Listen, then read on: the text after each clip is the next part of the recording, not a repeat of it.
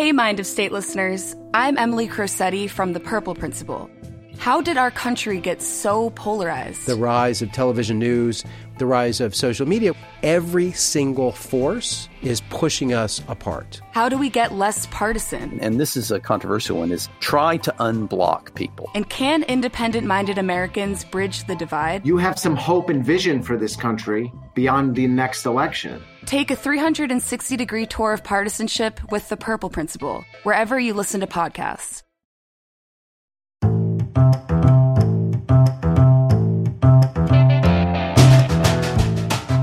Welcome to Mind of State, a podcast for both political junkies and armchair shrinks. I'm psychoanalyst and trauma therapist Betty Teng. And I'm communication strategist and political hack Jonathan Kopp. Join us as we welcome experts in politics and psychology to consider this the state of our nation through the state of our minds and the mind of our state. Hi, Betty. Hi, Jonathan. Oh, boy. Yeah. We're, it's not over no, it sure isn't.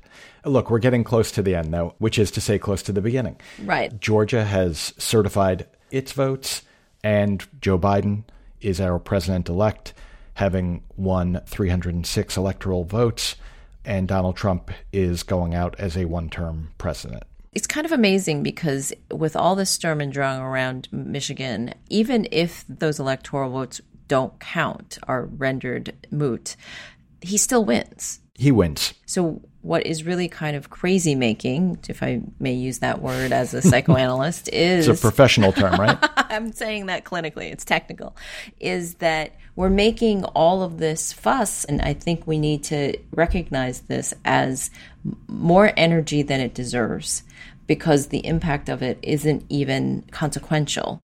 Well, right. So, as a matter of democratic participation, the voters have spoken, yes. and as a matter of law, 31, 32, 33 lawsuits and counting, the, the rule of law has spoken. But in the process, it feels like Americans of all stripes have had their faith in democracy shaken. Yes, and that's the that's the real dangerous thing. And for me personally, working with people day in and day out about what they're worried about, people thought that it would be over. Right. You had the faith on election night. At least people got very excited on that Saturday following. But then very soon that euphoria crashed and people thought that they could rest and they're not resting. And that's what's very, very frustrating. Yeah, because look, I mean, our laws are one thing, but our, our norms are another. And what, what happens when the sitting president of the United States defies again uh, some of our most sacred fundamental norms, and it and it is it is enough to shake our faith. Absolutely, which is why we brought our next guest on, Eric Liu. A perfect guest for this moment. Exactly, exactly. He has great, if not infinite, faith in American democracy, and yet it's a realistic faith, I would say. Which is why I'm so excited to bring on our next guest. Eric Liu is the co founder and CEO of Citizen University, which works at a grassroots level to build a culture of powerful and responsible citizenship to the United States. He also directs the Aspen Institute's Citizenship and American Identity program. He's the author of several acclaimed books, including his most recent, Become America Civic Sermons on Love, Responsibility, and Democracy. Eric served as a White House speechwriter for President Bill Clinton and later as the president's deputy domestic policy advisor. Eric, thank you so much for joining us on Mind of State. I'm so glad to be with you. So, Eric, you've been out preaching the gospel uh, of civic religion. Can you tell our listeners a little bit about w- what civic religion means? Yeah, so um, in our work at Citizen University, we think about civic religion in these terms, which is democracy in the United States is uh, such a matter of belief. And I don't mean belief in a God necessarily. I just mean belief in each other and in the possibility that this thing could actually work, right? We often put it very simply, which is democracy works only if enough of us believe democracy works. Uh, and when you consider that we are a nation that is bound together only by a creed, a set of ideas and ideals, um, you realize, and we realize rather painfully and urgently during these times right now, how fragile and evanescent that mutual agreement is. Um, And so we think about this work in many ways as the work of sustaining and continuously um, finding new ways to rekindle a sense of civic faith, a belief that uh, this common endeavor, this possibility of self government can work. Um, and so we've quite taken literally this frame of um, civic religion, which recognizes that you know to believe in the idea of democracy is to recognize that the values in the creed, words that we often say as cliches, liberty and justice for all, uh, equal protection of the laws, uh, so on and so forth. All, all men, all people are created equal. Um, that we actually sit with those and interrogate those and express our doubts about those, but that we also uh, find ways in regular ritual gatherings to ask each other, what do those ideals call us to do? Um, how do they require us to show up in our community, in our relationships, uh, in our engagement in civic and community life? Um, and so probably the central program we have at Citizen University is called Civic Saturdays, uh, which are essentially a civic analog to a faith gathering. Um, it's not church or synagogue or mosque, but it has that flow and that feel uh, precisely because we believe that this stuff has to be rekindled and that belief has to be rekindled in the company of others where you can express your doubt, your fear, your concern, um, and where we can make meaning together um, in a time where so much international politics is undercutting uh, that faith. You know, you're talking, as you said, democracy works because enough people have to believe democracy works. And I've heard you said before, it is a faith based thing. And it feels like right now we're having a crisis of faith about democracy.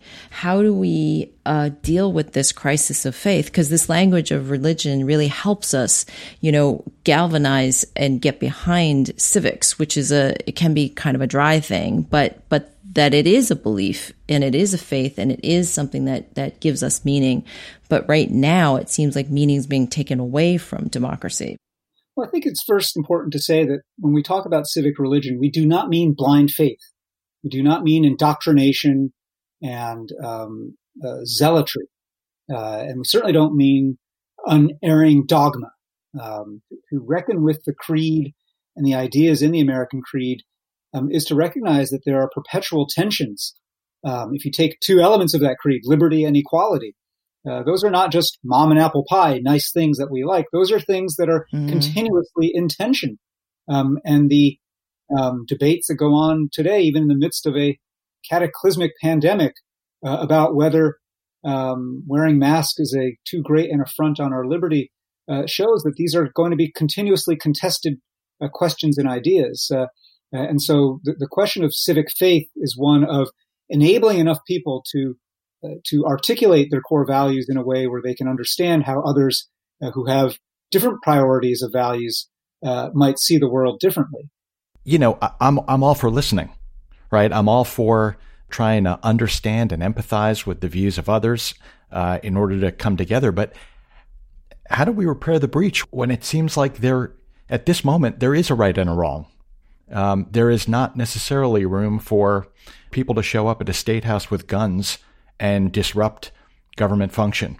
Um, for people to believe without showing any facts or evidence or data, in fact, everything to the contrary, that an election was stolen or rigged, and the rule of law is thwarting their arguments, but they're not ceasing. Two thirds of the people who voted for Trump believe that this election was stolen. So, how do we repair the breach when we, we're not even agreeing on objective facts. You, are naming a central question, which is when you don't have agreement on objective facts or common reality, um, it becomes difficult, if not impossible, to sustain a union. That, that, that's just a fact, and we are experiencing that right now. I will say that I think the least effective way to try to recreate a sense of common fact is to tell people they're stupid uh, but you have said we need less stupid arguments. Well, yeah, our arguments are often very stupid and unsatisfyingly binary. But uh, um, but I think um, it, it is simply look. I, I, think if you if you look at those two thirds of Trump voters who are of the view that this that, that Donald Trump won the election and any evidence to the contrary is is evidence of fraud, that that is a willfully stupid way of seeing the world. And to me, what's interesting and important about that is what drives the willfulness, not the stupidity. right? What drives the willfulness? What is leading those people to need to want to believe in that myth, in that lie, right? Um, and so um, I don't think that you can uh, uh, change the minds of all of those two thirds of people who voted for Trump. Um, in fact, I don't know that you can change the minds of, of most of them. Uh, but I think you can change the minds of some of them.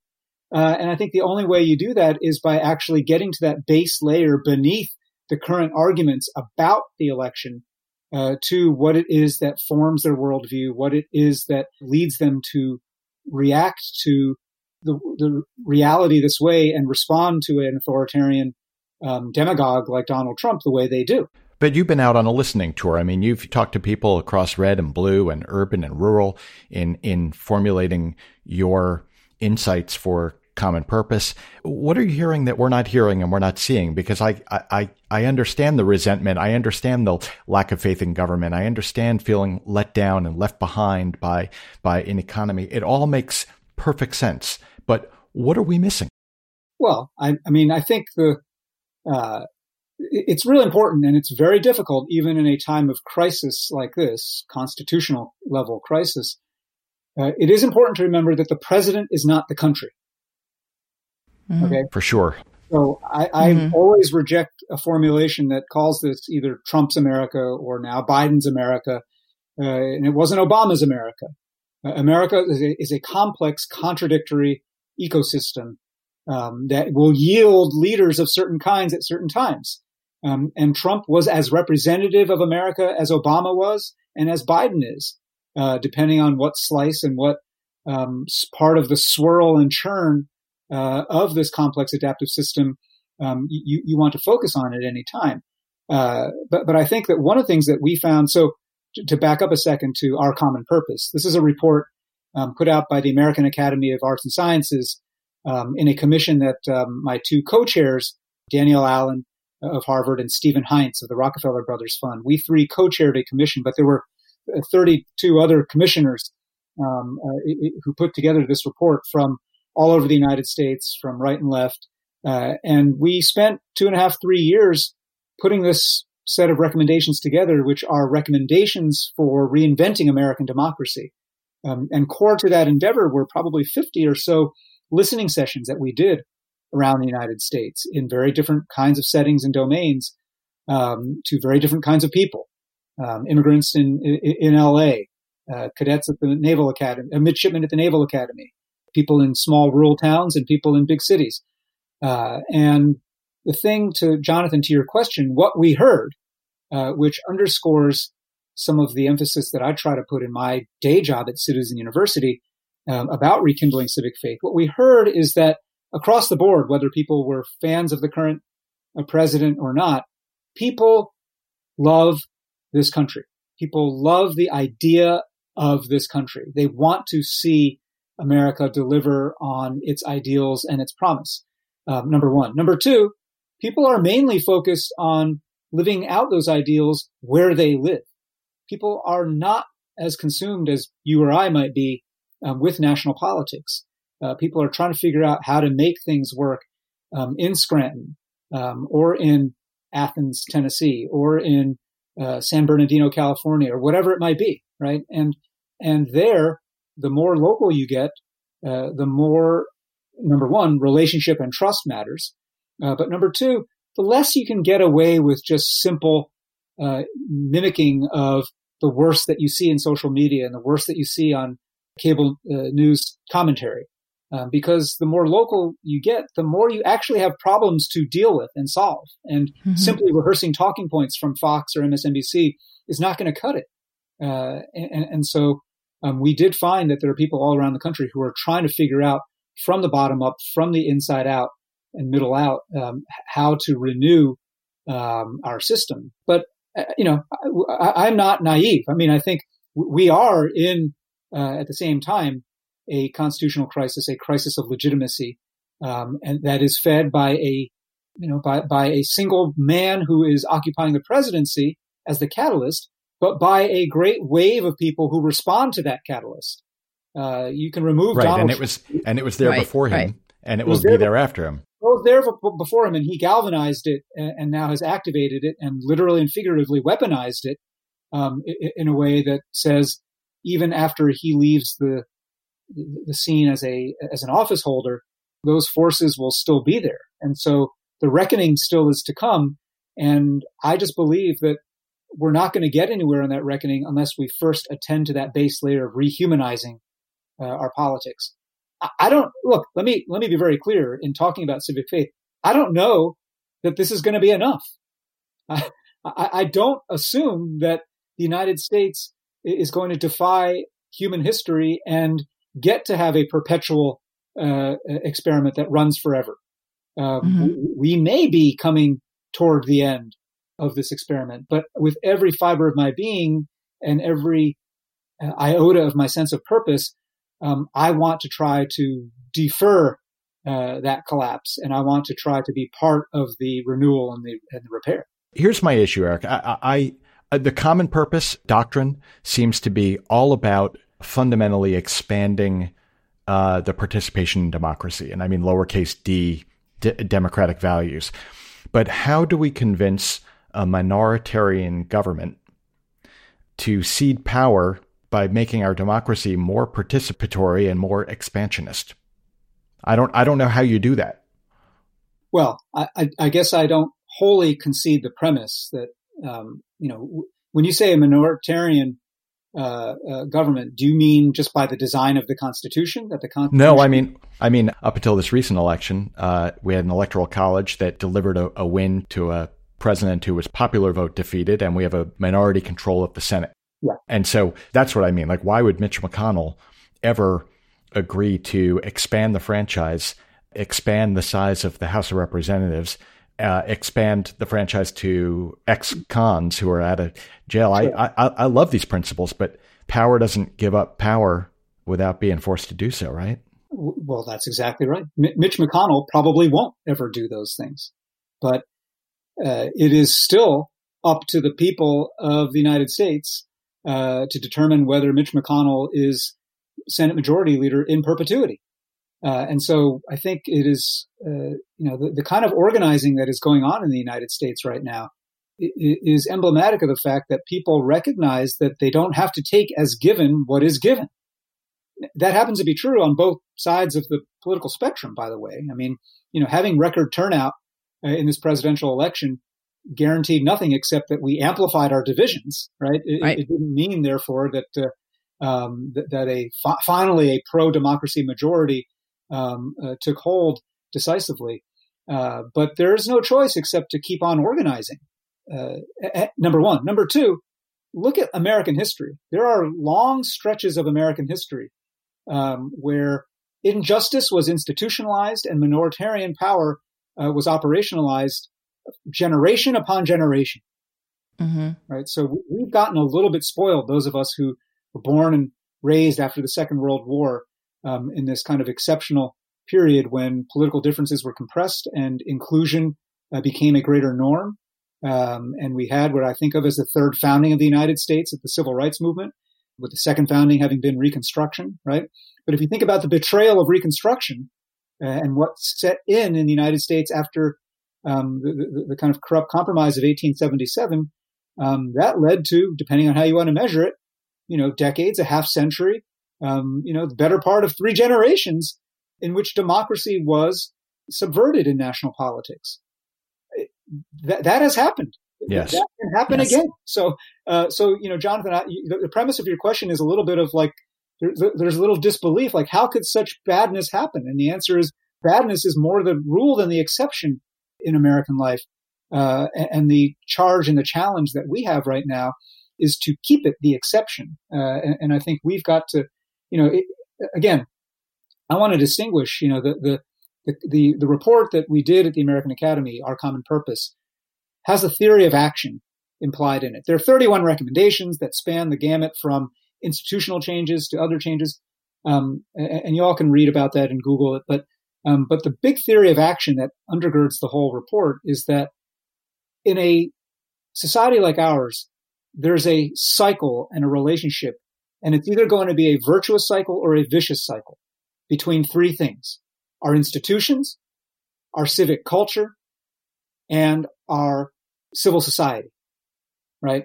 So when our political institutions are healthy and there is a culture of, as you say, participation and inclusion, um, and civil society is robust and all kinds of clubs and associations and organizations are forming um, to engage people, that's a virtuous cycle. And that's what we wish to set in motion. But when those things start to decay, they infect each other.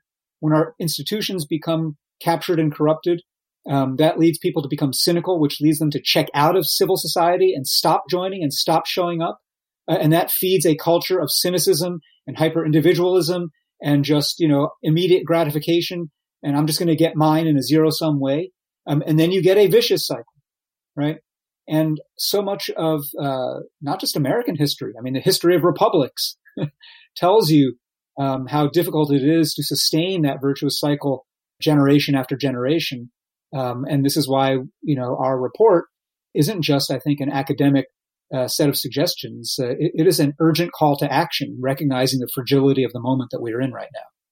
And Eric, I wanted to ask you about faith. You know, faith, as you said before, is a risk. You're not naive about the challenges, and and what you're talking about is a lot of paradoxes. Because even in the last four years, we've had more activism prompted by Trump than we've seen in uh, at least 15 years, if not 20, a whole generation. And yet, there is an intergenerational, I'm a trauma therapist, so an intergenerational almost trauma and these foundings that you guys have articulated. And here we are at a fourth founding. So this bit of action, which for me, I see everything through a psychological lens because of my profession, is a desire to move. Humans don't like to be frozen they they feel stuck. And i think in some senses this impasse that we're having between the two sides is uh, is frustrating. And yet both sides articulated a faith in democracy by voting in record numbers. And so, how to activate so that it doesn't create impasse again and to articulate that movement in a common direction, as you you guys were sort of saying, a common purpose and, and this love of the United States that shows up on both sides, like that the action based thing is the core of it. And so how to transmit that to both sides so that it's about not fighting each other. As you've put it, how do we get out of this political combat mentality, the vicious cycle to the virtuous cycle? How, where where are the mechanisms of shift? I mean, that's a big big question, but I think that there is a core in each human that they want to move. And and we are not moving in certain ways people are moving at a grassroots level. People are moving um, in resistance, but they're not moving as we're not moving as a nation. Several thoughts come to mind here. Number one, I think it is worth saying that if I unpack my faith in democracy, what I actually mean more is a faith in democratic self government. Self government is the essence. Democracy is a means, right? The idea of capturing something like the will of the people through a vote. Plenty of uh, democracies have committed suicide through democracy. Mm-hmm.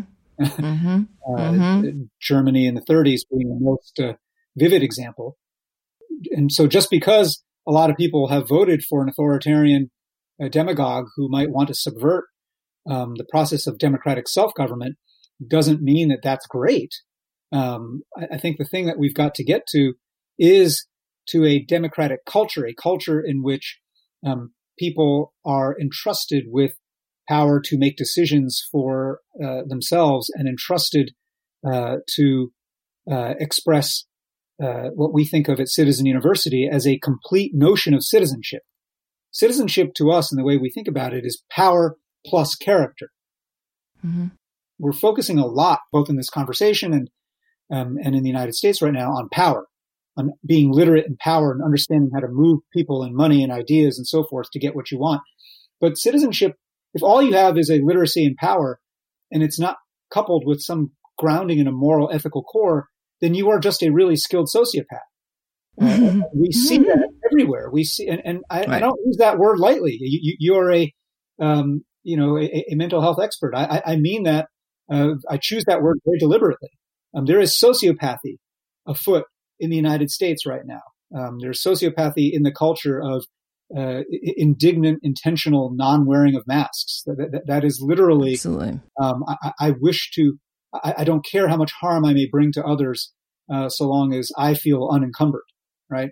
But I think that um, what we've got to do is to cultivate the character side of the equation, and that means being able to rekindle a belief in values like shared sacrifice, if, of mutual obligation, of um, service before self, uh, of a cause greater than oneself. And I think the way we get to that, and the way we get to some of this reckoning with the trauma that you're describing, um, is doing more stuff together. Mm-hmm. Mm-hmm. I mean mm-hmm. that, like not talking about it, not arguing about it, not tweeting about it, but doing stuff and fixing stuff. One of the core recommendations in our common purpose is for uh, national service and a core expectation of national service uh, that every young person coming out of uh, high school age would uh, would choose a path, whether civilian or military uh, a service. And uh, and the reason why I'm a big believer in national service is that in the United States today we don't have enough opportunities or experiences where we will come together with people who are unlike right. us, who see the world differently, who mm-hmm. worship differently, who talk differently, um, and where we come together not to talk about our differences, um, and have a diversity workshop, but actually to do a third thing that's not about me or you. And it's in the doing of a third thing and the fixing of that third thing that we come to rehumanize each other and we come to recognize uh, that we do have common capacities, common fears, common hopes, common purpose.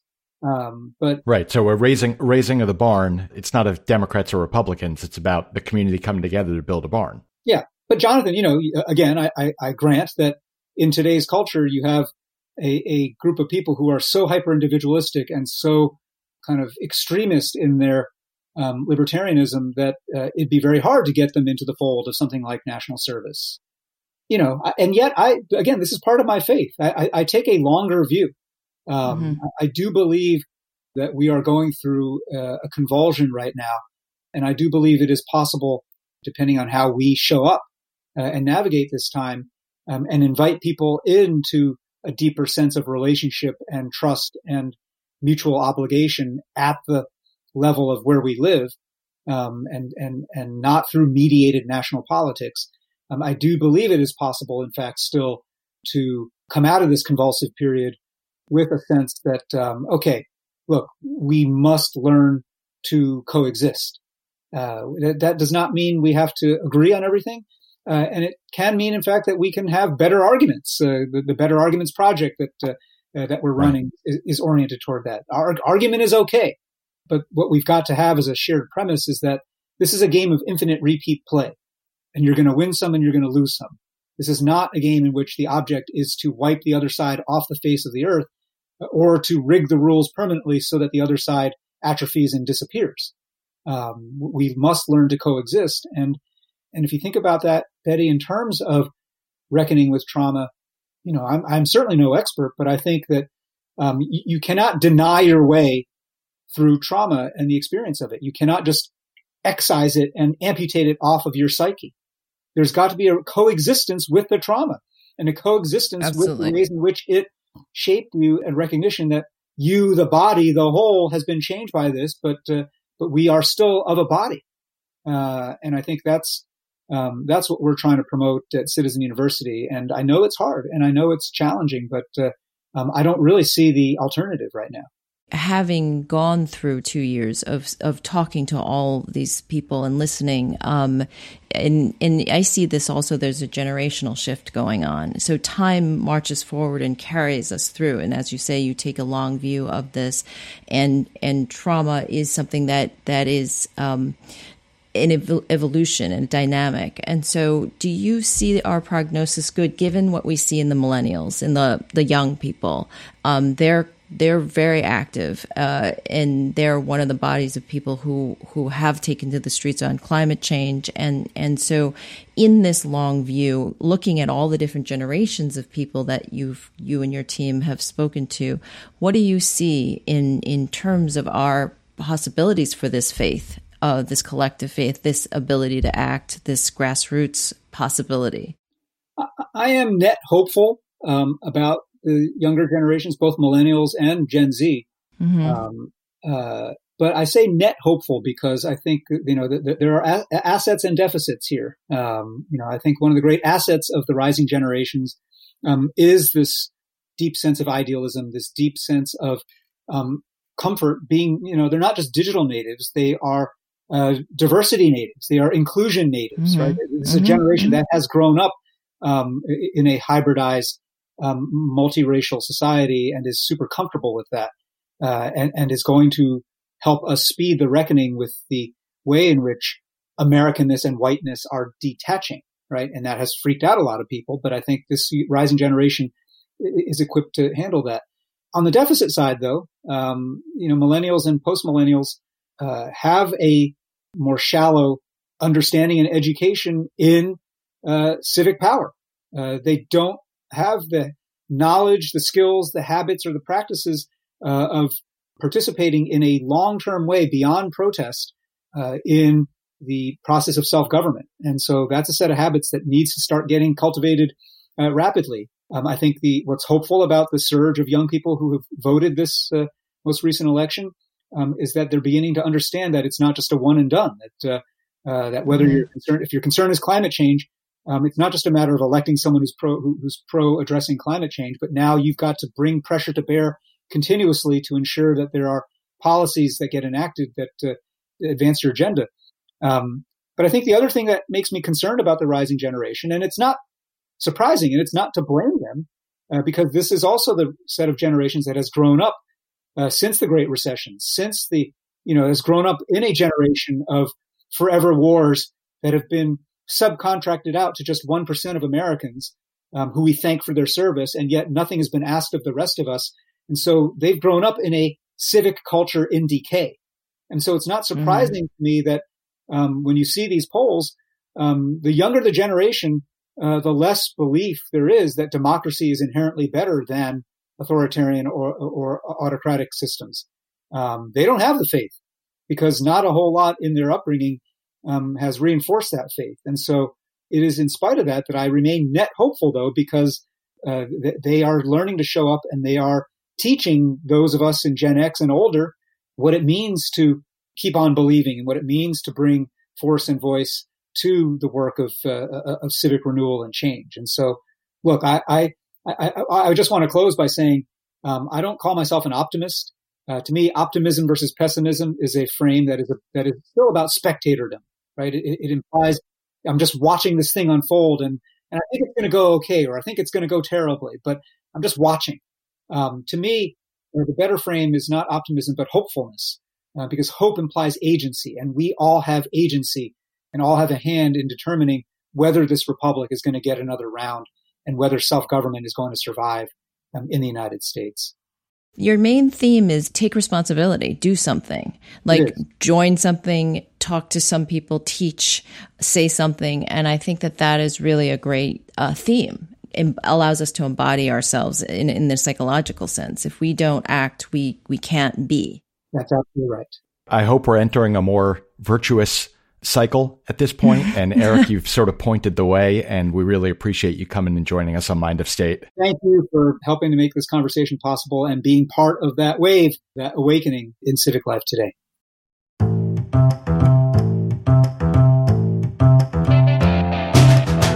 Thanks for joining us on this episode of Mind of State, and thanks again to our guest, Eric Liu.